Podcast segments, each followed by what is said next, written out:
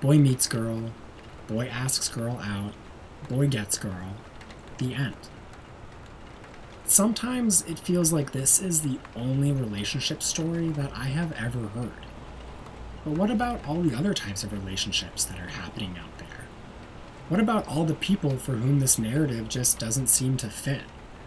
What about the gays, the lesbians, bisexuals, pansexuals, asexuals, trans, gender fluid queers? What about their relationship stories?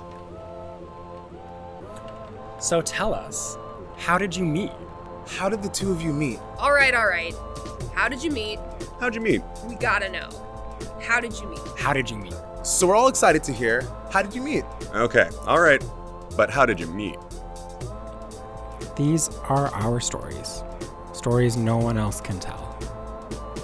I think like right away it was like some type of chemistry. When we first met, I thought you were like mean.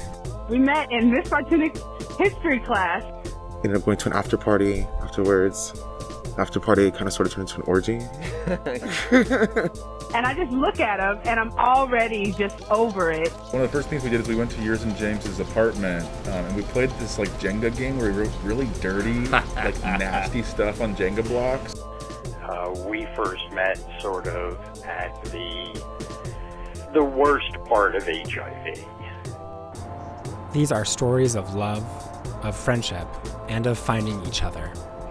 There's something really powerful about being in a group of people who you know understand you at like a core level and an identity level where you don't have to explain it. It's hard to come by someone that you could literally trust your life with, and that's how I feel about. about Cola, so. Love you, boo Yeah, I love you, boo boo. You know. Uh, I love you, man. I really do. This is Queer Meets Queer, LGBTQ plus relationship stories, starting October 2020.